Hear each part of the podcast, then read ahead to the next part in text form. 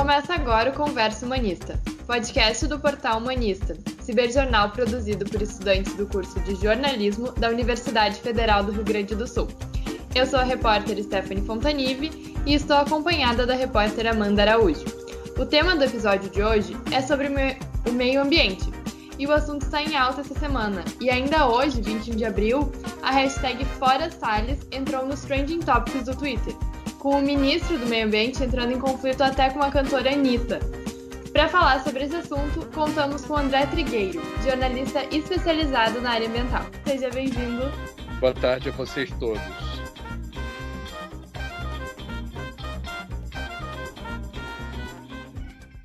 Sabemos que desde o início do governo atual estamos enfrentando um momento complicado em relação à preservação das nossas florestas.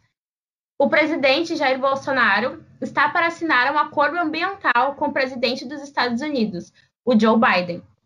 Muitas pessoas se manifestaram contra esse acordo, que inclui nomes como Leonardo DiCaprio, Wagner Moura, Caetano Veloso, Jane Fonda e entre outros além de grupos indígenas e ambientalistas.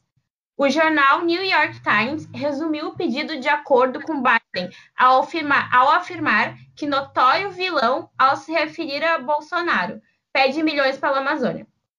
De que forma, com o governo Bolsonaro, cria o risco de deslegitimar uma gestão que está incentivando a destruição ambiental e violações dos direitos humanos?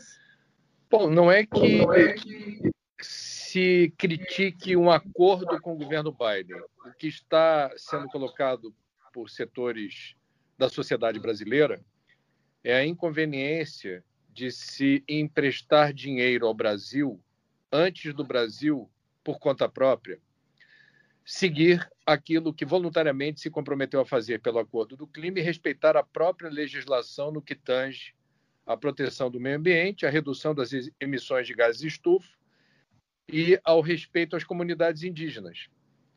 Portanto, se eu bem entendi os documentos que foram enviados para o governo americano por representantes, personalidades acadêmicas do mundo político, do mundo das artes, da música, é que esse governo não teria credibilidade para pedir dinheiro para fazer qualquer coisa alusiva a clima ou meio ambiente. Então, qualquer acordo é bem-vindo, mas em termos seguros, ou seja, que o Brasil, primeiro, dê motivos para recuperar a credibilidade perdida diante da comunidade internacional. Uh, entendi. E é visível que o governo Bolsonaro não busca esse cuidado com o meio ambiente. Segundo o Instituto do Homem e do Meio Ambiente na Amazônia, o desmatamento na Amazônia em março de 2021 foi considerado maior em 10 anos. A destruição da Amazônia Legal totalizou 810 km quadrados no mês passado, um aumento de 216% em relação a março de 2020. Enquanto essa situação catastrófica acontece, não temos nenhuma medida efetiva do governo para frear essa destruição. Recentemente, a Folha de São Paulo deu uma notícia uh, sobre a ativista Greta Thunberg uh, em um discurso no fórum da OMS, que ela afirma que o Bolsonaro falhou em tomar responsabilidade para preservar as condições de vida atuais e do futuro da humanidade. O New York Times chamou o Bolsonaro de vilão. O Salles, uh, ano passado, teve aquela fala de aproveitar o Covid para passar a boiada e aprovar várias leis que prejudicariam a preservação da Amazônia. Então, assim, pensando a longo prazo, quais são as consequências uh, que a gente tem dessa falta de posicionamento, dessa falta, inclusive até de vontade do governo federal de fazer alguma coisa para preservar o meio ambiente? Isso já está acontecendo. Nós estamos vivendo uma situação muito negativa, hostil, do ponto de vista das relações internacionais. Nós somos considerados um pária, um pária ambiental, um pária em relação à forma como enfrentamos a pandemia e o isolacionismo é fato, não é uma previsão. A tendência é agravar o isolacionismo, o que no mundo de hoje é um péssimo negócio, inclusive para o setor privado, para exportadores, para quem depende de capital externo, financiamento, crédito. É uma situação que o Brasil nunca experimentou nesse nível. O Brasil sempre foi internacionalmente um país considerado confiável, amigo. É um país que não tem inimigos internacionais. O Brasil sempre teve uma posição diplomática invejável, a ponto de se habilitar a arbitrar conflitos. O Brasil tem, repito, um, uma história muito bonita na diplomacia. Não por acaso, na Assembleia Geral das Nações Unidas, nós temos a primeira fala reservada ao presidente do Brasil. É uma homenagem das Nações Unidas à diplomacia brasileira. Nós, no intervalo de tempo relativamente curto, arruinamos essa reputação, perdemos prestígio e credibilidade e estamos isolados do mundo.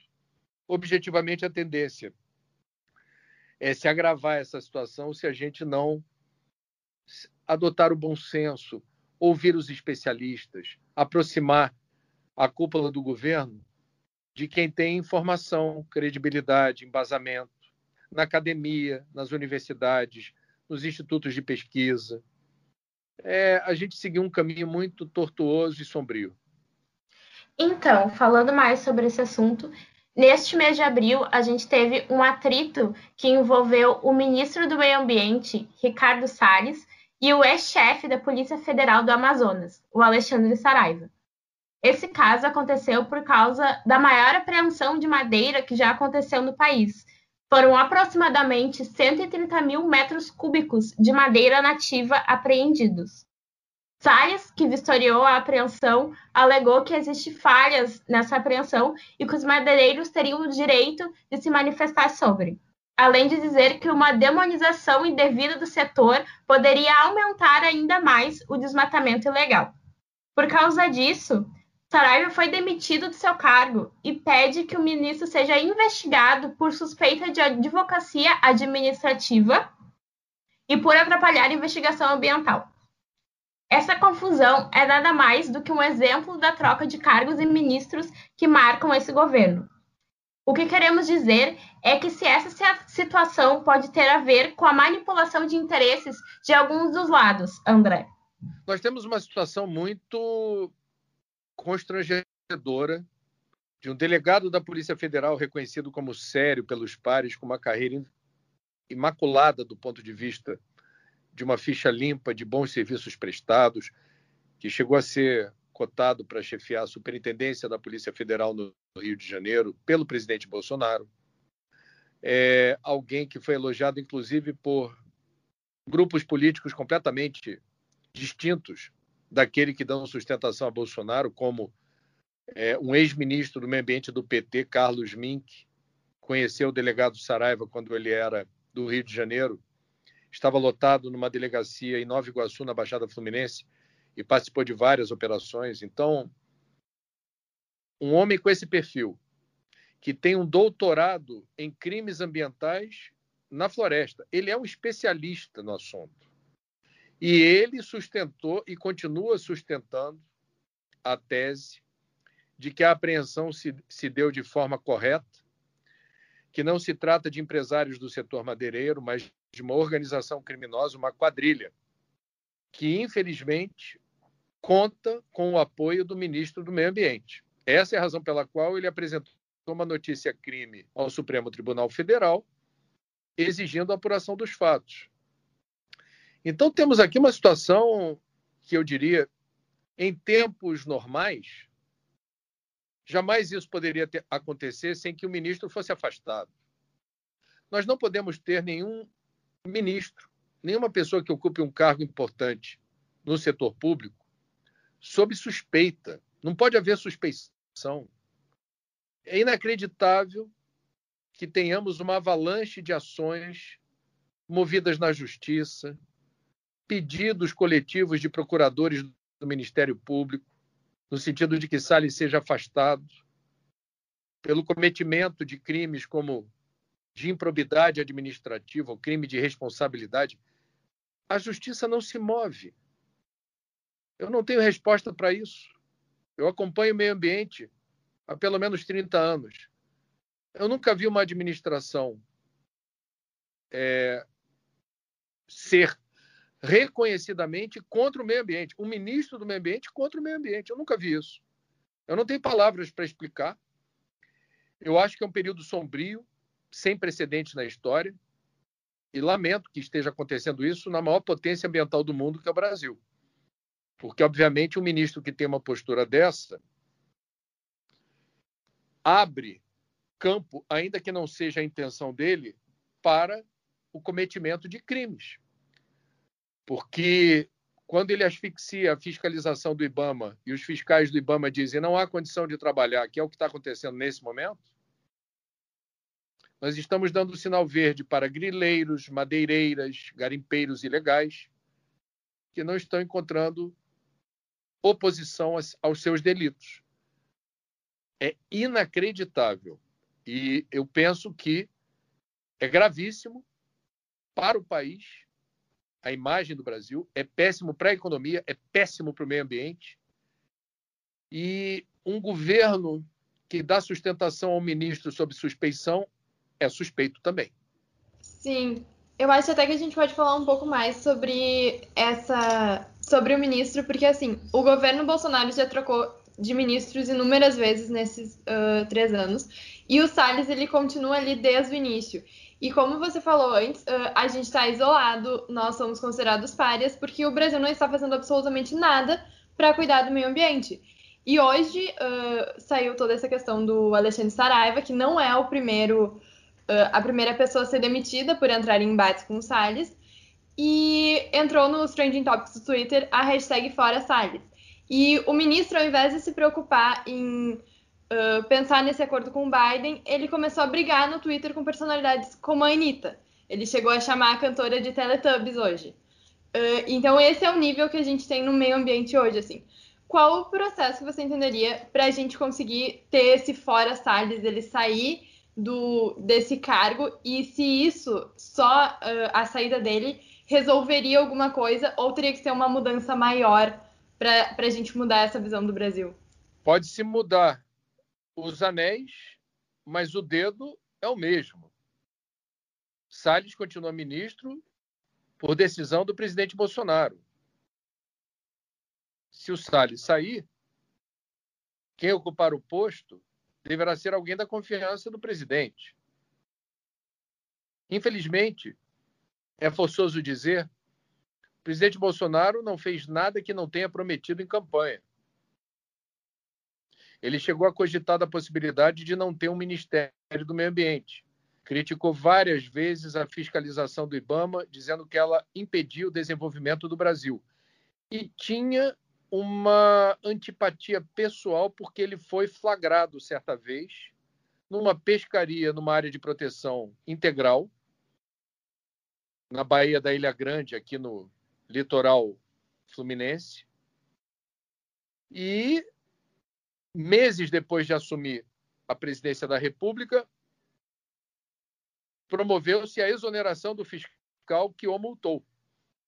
Então temos uma situação, a meu ver, nefasta para o país, porque existe um artigo da Constituição, que é o 225, que torna obrigatório para todos os governantes do Brasil e também da sociedade em geral a proteção do meio ambiente para as atuais gerações e para as gerações futuras.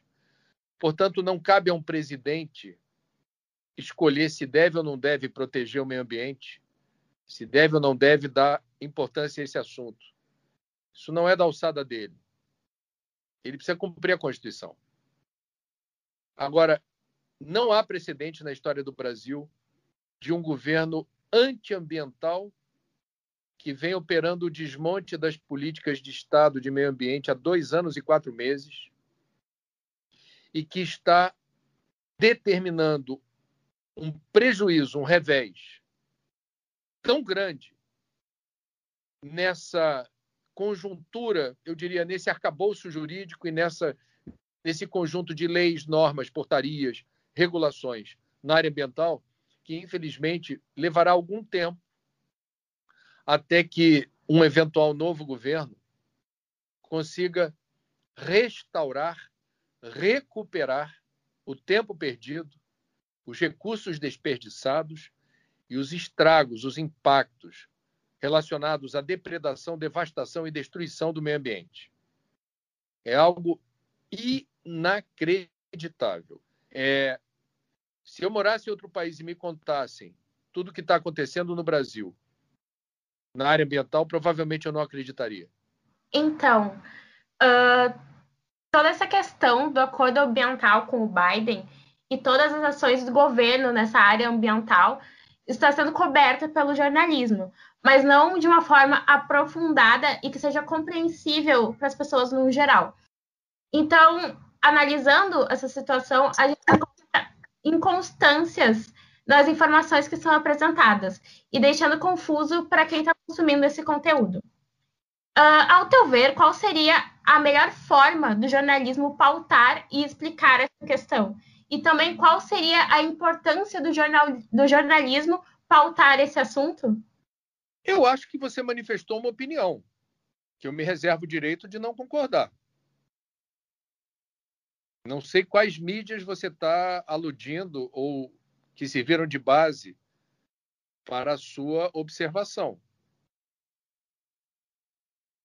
Eu acho que o assunto ambiental, especialmente nesses tempos de crise, tem sim é, merecido espaços, abordagens, análises é, de mídias de diferentes resoluções em diferentes plataformas, com diferentes pegadas, pautas, abordagens.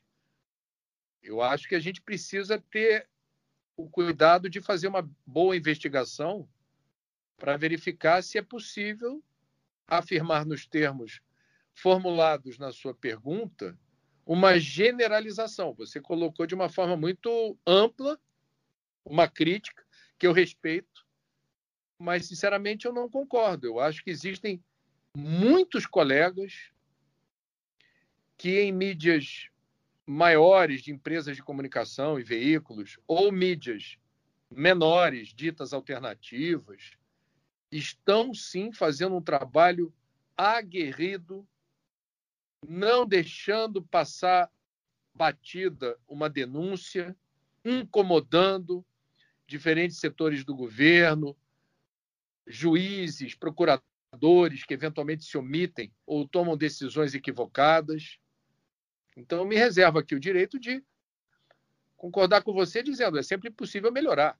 A gente está aqui, uh, precisa sempre reconhecer que há espaço para evoluir muito. Mas eu não acho que haja uma cobertura ruim e esteja é, deixando de abordar ou aprofundar assuntos na área ambiental como deveria. Eu não, não tenho propriamente essa visão. Chegamos ao fim de mais um episódio do podcast Conversa Humanista. Eu sou Stephanie Fontanive e estive na companhia da repórter Amanda Araújo e do entrevistado André Trigueiro. Valeu, gente. Se cuida. Obrigada, tchau. Valeu. Conversa Humanista vai ao ar quinzenalmente e está disponível nas plataformas digitais SoundCloud, Spotify e do Google Podcast. O Humanista também está presente no Instagram, Twitter e Facebook, com arroba Portal Humanista. A produção foi de Amanda Araújo, com técnica de Henrique Lete. Agradeço ao repórter e ao convidado pela participação. Até o próximo episódio.